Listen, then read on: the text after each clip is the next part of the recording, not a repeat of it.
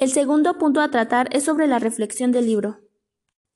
Bueno, y en lo personal, pues, es que a veces el amor no es más que caminar hasta que el mundo se llene de color. No hace falta ni es necesaria la perfección.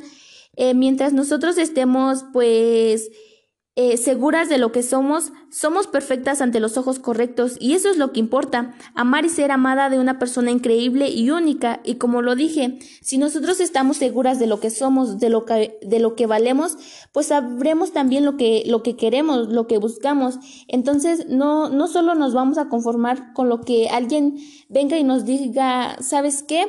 Eh, Solo tengo esto y es lo que y es lo que te ofrezco. No, creo que no se trata de eso, sino se trata de, pues, eh, de saber qué es lo que realmente queremos, de saber qué es lo que realmente nos merecemos, de lo de las increíbles personas que somos, estar segura de cuánto valemos y cuánto merecemos.